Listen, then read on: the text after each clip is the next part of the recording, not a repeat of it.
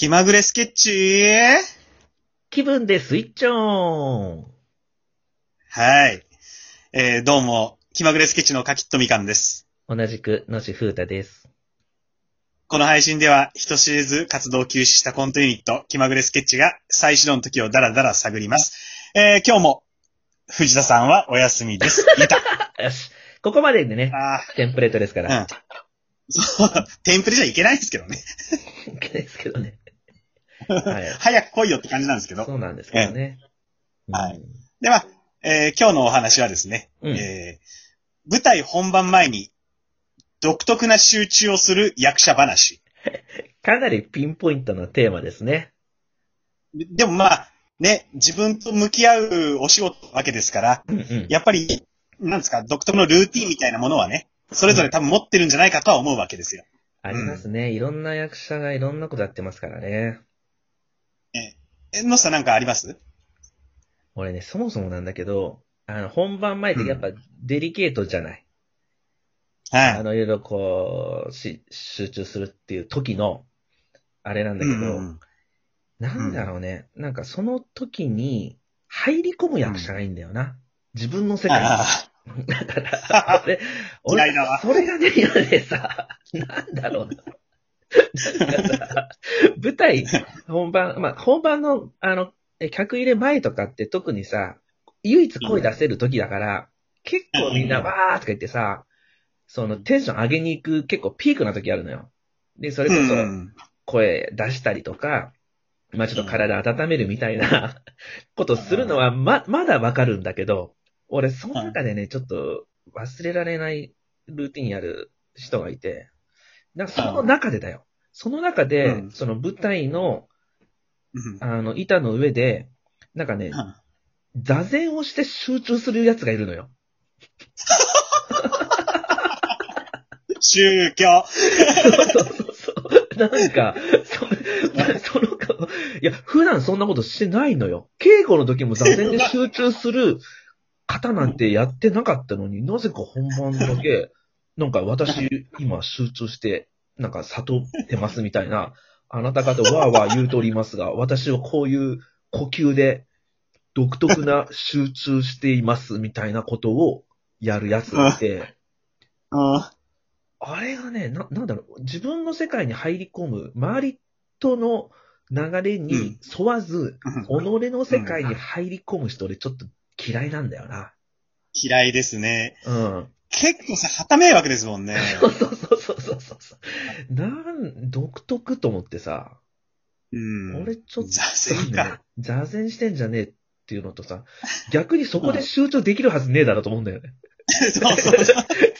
みんなが、いいうとか言ってるのにさ、座禅を組んで、なんかこう、呼吸を整えるとか言ってさ。いや、整わねえよ、そんなところでと思ってさ。楽屋でやれ、楽屋で。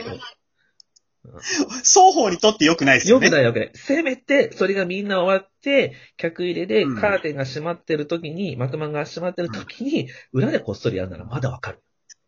わかる。なぜそこでっていう。私、集中高めてますよっていうアピールもしてんのかもしれないですけどね。そう、そういうのもあるんでね。やっぱ役者ってやっぱこう、見せたがるというか表現術だからさ、そういうのもあるんじゃないかなと思うんだよね。で、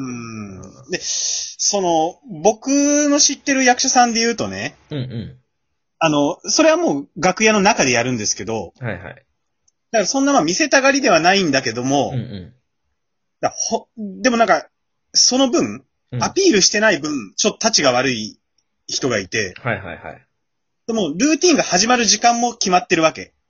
ルーティン系ね。で、スマホでね、甲子園の試合を見始めるの、まず。これ、同じ試合よ。ルーティンだから。そうか。甲子園の結果が気になってるとかじゃなくてだよね。違う。録画。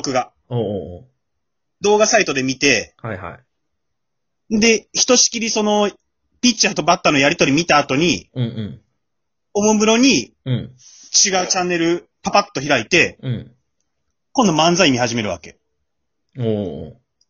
タカ&トシのね。これもルーティンなんですけど、もう絶対に同じところで笑うって決めてるんですよ。それさ、思わず笑っちゃうんじゃなくて、もう決めに入ってんの？決めてる決めてる。だから結構周りがざわつくというか。はいはいはい。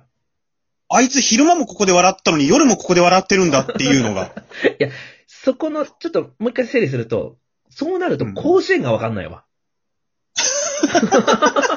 タカアンドトシの漫才だけでいいじゃん。なんか、で楽しい気持ちになって自分の感情を出しての、だったらウォームアップとして成立してるよ。甲子園がわからんよ。いや、だから、まず、高校球児の汗と涙を、はいはいはい。まず自分の中に入れますわね。なるほど。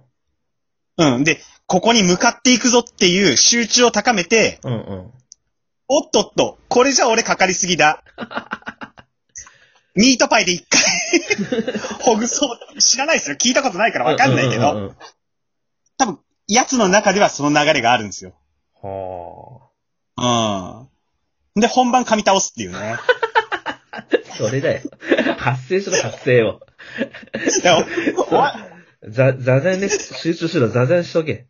座禅して目閉じて、集中するやつになれ。終わった後、みんなの集中はそいつにね、うんうん、向きますよね。もうやめちまえ、そのルーティーンっていう。そうなんだよな。大体やめちまえと思うよね。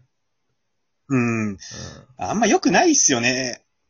うん、ルーティンとか験担ぎとか頼るのはいいですけど、うんうん、なんかそれに頼りすぎちゃうともうそれしか、ね、それやんないともう落ち着かないっていう、また変な循環入っちゃうから。うん、そうそれで言うと何、うん、みかんさんはそういうルーティンあったの？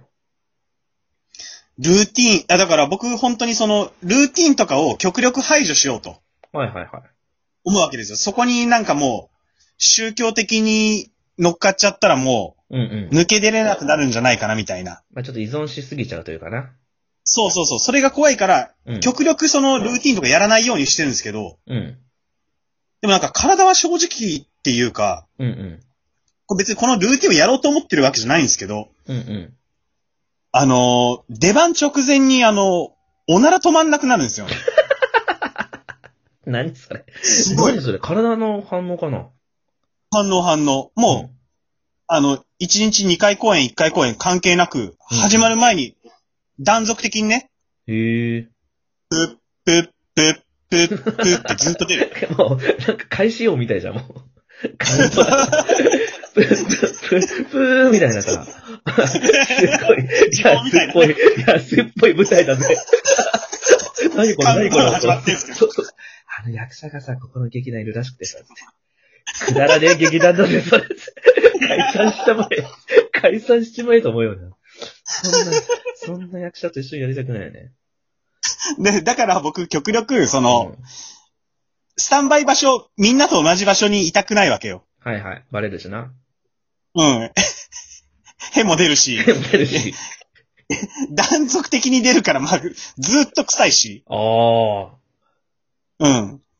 だから、極力、みんなとは別の場所で控えてんですけど、おうおう、たまに優しい先輩の役者さんとかが、うんうん、僕のスタンバイ場所にやってきて、うんうん、おい、緊張してんのかつって。おう、いいんだよ、お前はもう。稽古で今までやってきたやつ、そのまま出せばいいんだから。あ、先輩。安心して臨めって。うん。うん、言って、うん、僕の肩をずっと揉み始めるんですよ。やばい。そんなことしちゃったら。すいません、今からここ爆心地なんですけどって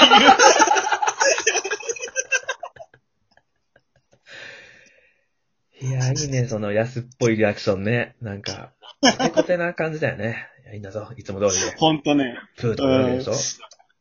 うん。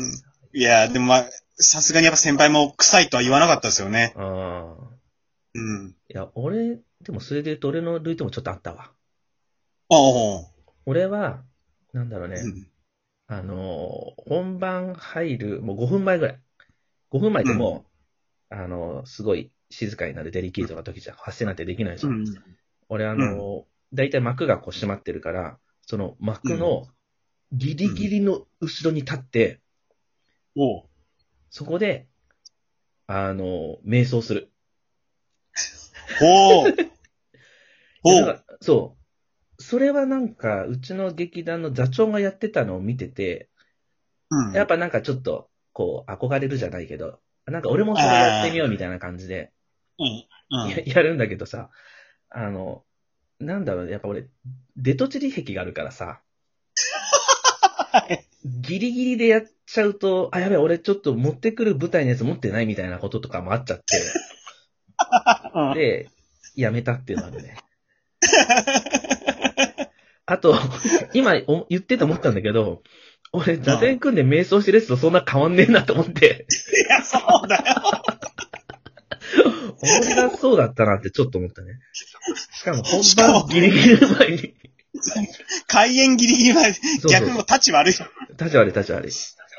うん。それで結果でとちってるわけでしょ。でとちってるし、板ついてる役者の邪魔もしてるし。ちょっと、ダメだね。ルーティンなんてやるのもない。うん。のんびりしてりゃいいんだよ、のんびりしてりゃ。そう、ほんとね。うん、それぞれルーティンはあるでしょうけど。うん。まあ、人に迷惑かけないことが一番。そう。うん。自然体で。うん。まあ、それが難しいって話なんですけどね。まあ、そうですね。うん。だからね、もし、聞いてる皆さんが舞台とか見に行くっていう時になったら、うん、ね。幕の直前で座禅組んでるやつもいれば、手が止まんねえやつもいるっていうことをそうです、ね、思いながら見ていただくと、はい、最初からブーストかかった状態で楽しめるんじゃないかとは思いますので。そうですね。新しい演劇の楽しみ方でしたね。そうですね。はい、一つご提案ということで、はい。ま、今日はこんなところで。そんなところで。はい。どうも、ありがとうございました。ではでは。